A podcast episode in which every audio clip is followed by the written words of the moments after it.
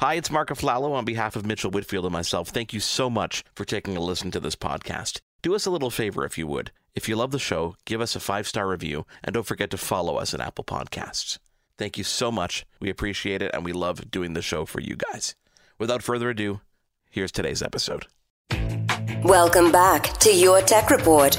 For gadget news and reviews, click to yourtechreport.com. We are back on Your Tech Report. Thank you guys so much for joining us each and every single week. Of course, if you want to follow along with us, it is at Your Tech Report on all our social media. Now, as we get more and more connected these days behind the scenes the infrastructure that's you know keeping us connected and keeping us online gets bigger and bigger and faster which means more and more, you know, uh, prone to risks and threats and attacks. Now, we saw recent attacks from companies like Facebook, smaller companies that we didn't even hear of, um, that affect us on a daily basis. So, security and being preemptive is is pretty top of mind and more important than ever. And that's just day to day. Think about our families, keeping our home network safe, keeping, you know, as a parent, keeping our kids safe, making sure that, you know, they don't access things they shouldn't on the internet. So enter our next guest. Lynette Owens is the Global Director of Internet Safety for Kids and Families at Trend Micro. Lynette, welcome to your Tech Report. Thank you so much for being here. Thanks for having me. Before we dive into the meat of things here, Lynette, I want you to kind of give our audience a, a, a little history of yourself, um, how you landed at Trend Micro. I know the company's been around since 1988. Um, I'm also assuming that you're a parent yourself, given obviously the role that you, you play at this company. Well, it's an interesting story because my history begins with just after 9 11. And I had been working at another very large Silicon Valley based technology company, uh, not in software though. And I made the decision to jump into an industry to learn more, to learn more about uh, security in particular. And 9 11 then happened. And shortly after that, two of the biggest virus outbreaks, computer virus outbreaks, if you will, happened around the world, which were Code Red and Nimda. And again, I was still in the early stages of understanding what this was all about. I think we were only, this was what, 2001. So we were only less than a decade into people really using the internet in the ways they most commonly use them as we know today. And, uh, and to see the company I was working for that I was about to leave be stymied by this particular virus was very fascinating to me because um, it was arguably one of the best run organizations out there, and even they were impacted. So, um, fast forward to a few years later, having been at Trend Micro, and decided after becoming a mom to do something else while I was there. I felt really strongly that while technology companies are great at creating tools to fight these kinds of issues online, there was something still missing from that effort, and it was education. You know, you could create the best products in the world to stop spam and malicious code and all of that stuff, but if but if human beings, if human behavior was still a factor in allowing these kinds of things to persist and cause damage on the internet and around the world, we needed to do something about that. So that's what led me to found the Internet Safety for Kids and Families program. It was uh, uh, it was really that conscious decision to couple great technology with educating, especially the world's most vulnerable citizens, which are our children. How much of your job is is teaching them versus protecting them? That's a great question. Um, I like to think it's half and half. And the reason I say that is because we aren't just talking to, to students around the world. We're also very much trying to reach parents and teachers, those responsible for raising them, because we feel that if by empowering parents and guardians and, and teachers with this knowledge, at least in those early stages, they can serve in a protective manner to them. But ultimately, as we tell as we tell those older audiences, you're not raising children, you're raising adults. And ultimately your goal is to make sure they're going to make decisions on their own when you're not there. Um, that truly will benefit them as they use and embrace technology in their lives.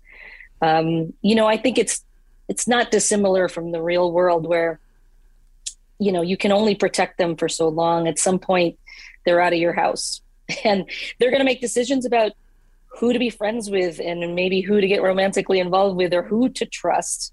And you're not always going to be there to you know help them distinguish between those they can trust and those they can't so it's the same on the internet um, teaching them critical thinking skills um, you know things to look out for um, and and those kinds of everyday i think important life skills is the goal so I, I think the answer to your question is half and half protecting in the early days but ultimately teaching so they can the decisions on their own how do, how do you go about teaching something without scaring the heck out of them? Because I find that challenge on a daily basis. And I use the comparison of, you know, I'm crossing the street. I can stop them and say, listen, you see, there's a car coming. You go now, you're going to get hit by that car. That, you know, is, is instilling a little bit of fear, but it's immediate. Whereas online, the fear is not right in front of them. I can't say, look at that predator. Don't go near him because that predator doesn't have a specific look or, or feel, right?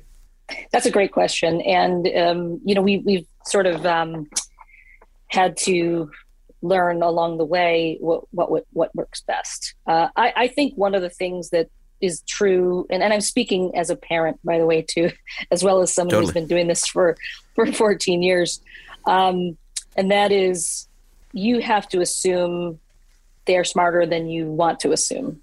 Um, and the reason with technology that that is true is because they gravitate, they naturally have no fear of it the way that we do because we've known so much more of our lives without it than we have known with it. And they have that's the opposite for them. So I think you have to assume that they know more than you're giving them credit for and to talk to them in that way. Um, we've found that if you go in with, as you say, messages of fear and doubt and scary tactics, um, you know, you you can hear the proverbial eye roll in the audience, and they they shut you out um, because they they already immediately think there's no way you know more about this than I do. It's one of those areas as a parent you cannot say when I was your age and I opened my first Facebook account. We we can do that with driving and dating and so many other things that we want to teach our children uh, about, we cannot do that with technology. So I think it's important to open their eyes, you know, and say, I'm not going to tell you what to do, but you need to go in with your eyes open. So here's what you might not know. And uh, I like to use an example of a particular way that we talk about privacy to young people.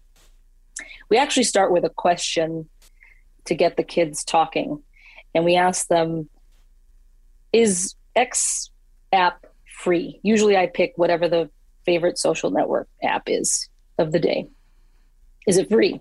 And half the hands raise, uh, half the hands are raised and they're saying, yes, I think it's free. And the other half say, no, I don't think it's free. And it gets them talking about what free actually means, which then leads to a conversation about you know, it isn't actually free. It's kind of a trick question. You might not have paid money for it, but you're paying with something else. What is that something else? And invariably, they get into personal information. And then you ask them, why would they even want that personal information? And very naturally, they then say advertising.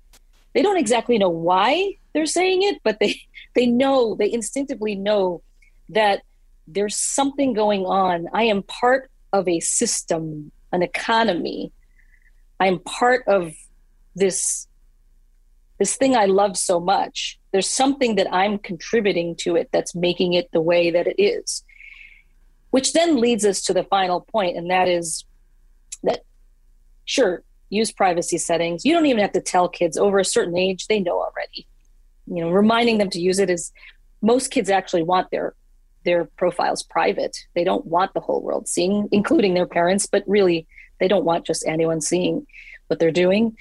Um, but even though they sh- they know that they should use settings like that, what they don't realize is there's zero privacy between you and the company whose app you're using. That's just the fact. And that is why, at the end of the day, when we say nothing online is private, that's why it isn't. Because someone is always watching, someone is always collecting, and someone is always using the stuff you're doing or posting or you know information you're giving to it all the time. And that's what it means to be free. When we say it's free it's not really free. So you know i i, I prefer that method. I think i've had great conversations with students. You know i had a student once say oh i don't really like that. Can i sue that company? You know my son plays a lot of roblox a lot of minecraft. Um, I'm more concerned about the Roblox because it's so interactive with other people and there's so many opportunities for for other other people that we just don't know who they are to interact with my children. And I think that's probably the fear that's that's the biggest in my in my mind. It's not really the advertising and the personal information. Of course, obviously, I don't want anybody to know where he is, what school he goes to, what street he lives on.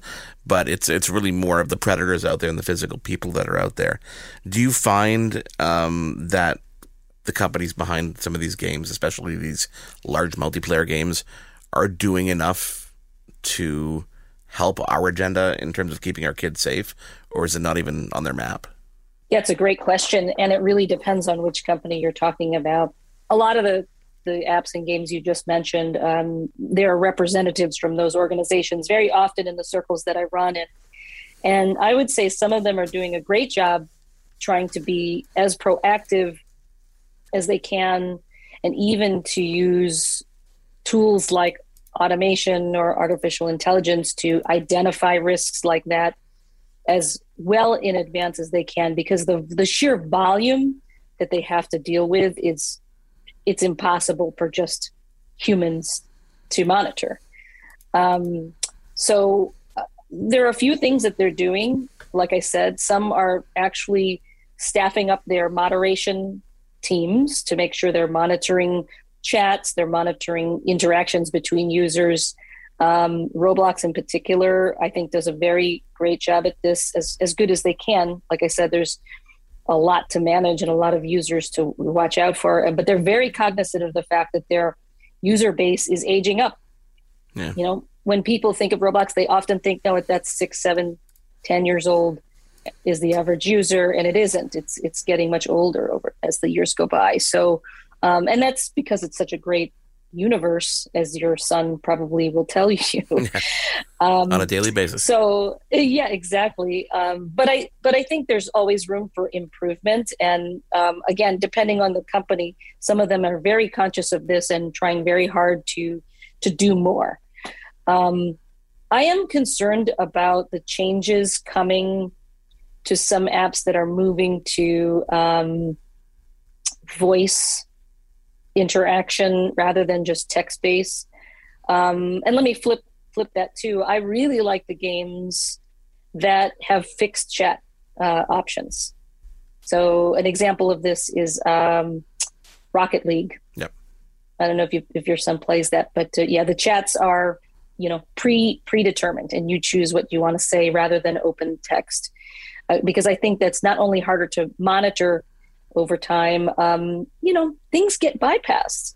There's language and nuances and slang that we can never keep up with with regard to our children or even those who have bad intentions towards our children. Um, so I, I, think there's um, it's getting better. It's definitely better than it was 14 years ago, but it's there's still room for improvement. And I think that parents like you are justified to be concerned because there was another thing that happened because of the pandemic the last year and a half and that is an increase in because everybody was online and yeah. those people with bad intentions were on are online knew this um, that more of it was going on grooming and you know uh, other other kinds of bad behaviors your your work, um, other than advocating advocating and, and educating, has turned into a software suite. There is actually the, the development of Trend Micro Trend Micro Family. Talk to us about what that suite does. You know, is it cross compatible with everything that we're using? Are there, you know, things that we need to look out to, and what this can do to benefit, you know, everything that we're trying to do to protect our kids? Yeah, it's um, and I, and I like how you you uh, couched that because it was basically a labor of love and of many years of working with communities, families, parents, kids um, that brought to bear this product. Um, but prior to that, as you've said before, Trend's been around for 30 plus years, and we we've had a lot of expertise across, you know, individual consumers all the way up to very large organizations all around the world for years, understanding uh, how to protect people and, and what to look out for. But this product no, I'm, I'm, doing an interview. Is not just a tool that helps you turn things on and forget about it. It's something we want to be like a friend to families. And um, what I mean by that is one of our messages in our program to parents is you know coming to one of our sessions and listening to the risks and how to protect your kids you know that's step one but the rest of the steps include you being constantly involved in your kids lives online. Ask them what, what they're seeing online. Um, do research. If you hear about a new app then read up on it. Talk to other parents about it. So this product actually um, does some of the basic things that parents worry about. Um, it helps you limit the kinds of content your kids might see that might be age inappropriate for them, websites, apps, and so on. Um, but it also helps you manage um, uh, images that they might be seeing that if a particular web page might have bypassed your filter, whatever you said was okay, but there's an image on it. Let's say it's an ad on the side that maybe there's a scantily clad person in the ad and you just don't think it's appropriate for them, it'll blur just that image and not the, block the entire web page. Um, so that's pretty unique to it. Beyond content, um, it helps to track, um, you know, keywords that they might be searching on or looking at that might be of concern to you. And, um, you know, I think the last thing that I've found really interesting is that the apps, many of which you've named, have gotten better at building controls inside themselves, whether it's a gaming console, an app itself, social media, games themselves, devices themselves. But the problem is that as a parent, you've got to go to every single one. Your kid is using uh, probably six to 20 apps depending on Discord to chat, Roblox to play, exactly. Minecraft. Yeah, exactly, totally. exactly yeah. right. Our our goal here is to to give parents a way to do it all from one place. So um, that's again, it's a tool that's not really meant to take the place of you as a parent because the other thing we're trying to do is, in addition to helping you manage all of that, we're also trying to suggest, hey, if if this concerns you, if there's a search term that has been concerning you, we're pointing you to resources that can help you have maybe difficult conversations with your kid about how much screen time they've been having or the kinds of content they might be looking up. Um, so, again, it's the marriage between what we've been doing for 14 years and our technical prowess of over 30 years, all in one package. And there, this is at no charge to families, by the way. We didn't feel that this was something um, we should be charging for. We feel that this is something that really supports our philanthropic efforts around keeping kids safe now, online. How does this come? Does this come in the form of uh, a mobile app, desktop app? Explain the process. What what what what would I need to get involved? It's actually um, it's two apps. So there's an app that becomes sort of the, the parent master app, if you will, and then there's a an app a, a, an app you would download onto the children's device. Um, it's not unlike, uh, by the way, TikTok family pairing works the same way if you're not familiar with it already, but you basically have to download TikTok to both the parent and the child device, sort of work similarly. And from the parent app, obviously, you have the ability to set all of those settings that I just talked about. Um, on the child's app, if they were to, for example, encounter an image or try to search for or go to a site that you have already put some kind of limit or restriction on it makes some very gentle suggestions like let's let's find something a little more suitable for you it's just not sort of over um doesn't make them too interested in wondering what's there exactly exactly it may still do that uh, as forbidden fruit often does but um, but that's that's the goal, and that's the way that it works. How long has this um, this you know Trend Micro family been in development? It's probably been in development for, gosh, just about a year, and we brought it to to light in September of this year. So it hasn't been around too long, but as we go out into communities and we do, we continue to do all of our community work. It's all virtual these days. Uh, we do encourage parents to give it a try, um, but always with the caveat that this doesn't take the place of you yeah. as the parent. Well, that's and that's you know the exact reason that you're here today is to help obviously promote this app and and provide people with options. You know, people need tools at their disposal to try and find a way to bring up the discussion to find uh, you, know, whether it's screen time whether it's content whether uh, all these things are great tools in our tool belt as a parent to try and combat or at least protect as much as we can until, as you said, the uh, these little adults that we're we're raising, uh, you know, go out on their own, which is kind of crazy. Where do, where does it go from here? How does this app and how does this service evolve within Trend Micro? Obviously, you mentioned some sessions that people can attend. Is that something they can do now? Absolutely. If you um, if you visit our website at trendmicro.com slash internet dash safety, you can go to our events page, and this is something that um, parents can attend. We're offering multiple dates all the way through the entire academic year through next May. And um, we also, by the way, offer them in multiple languages if if the audience needs. So you we have live translators translating real time awesome. Um, for whatever language you need. And um, yeah, we feel it's really important. And then from there, once you get that baseline understanding of what it means to raise a great digital citizen, which is actually what we what we try to focus on. Um, you know, it's the encouragement of using tools like Trend Micro Family, also having those constant conversations with your children. And we really try to highlight all of the great other organizations out there doing fantastic work in the areas of cyberbullying or um, you know media literacy education. How do i distinguish between what's real and what's not or what can i trust or not online and so on.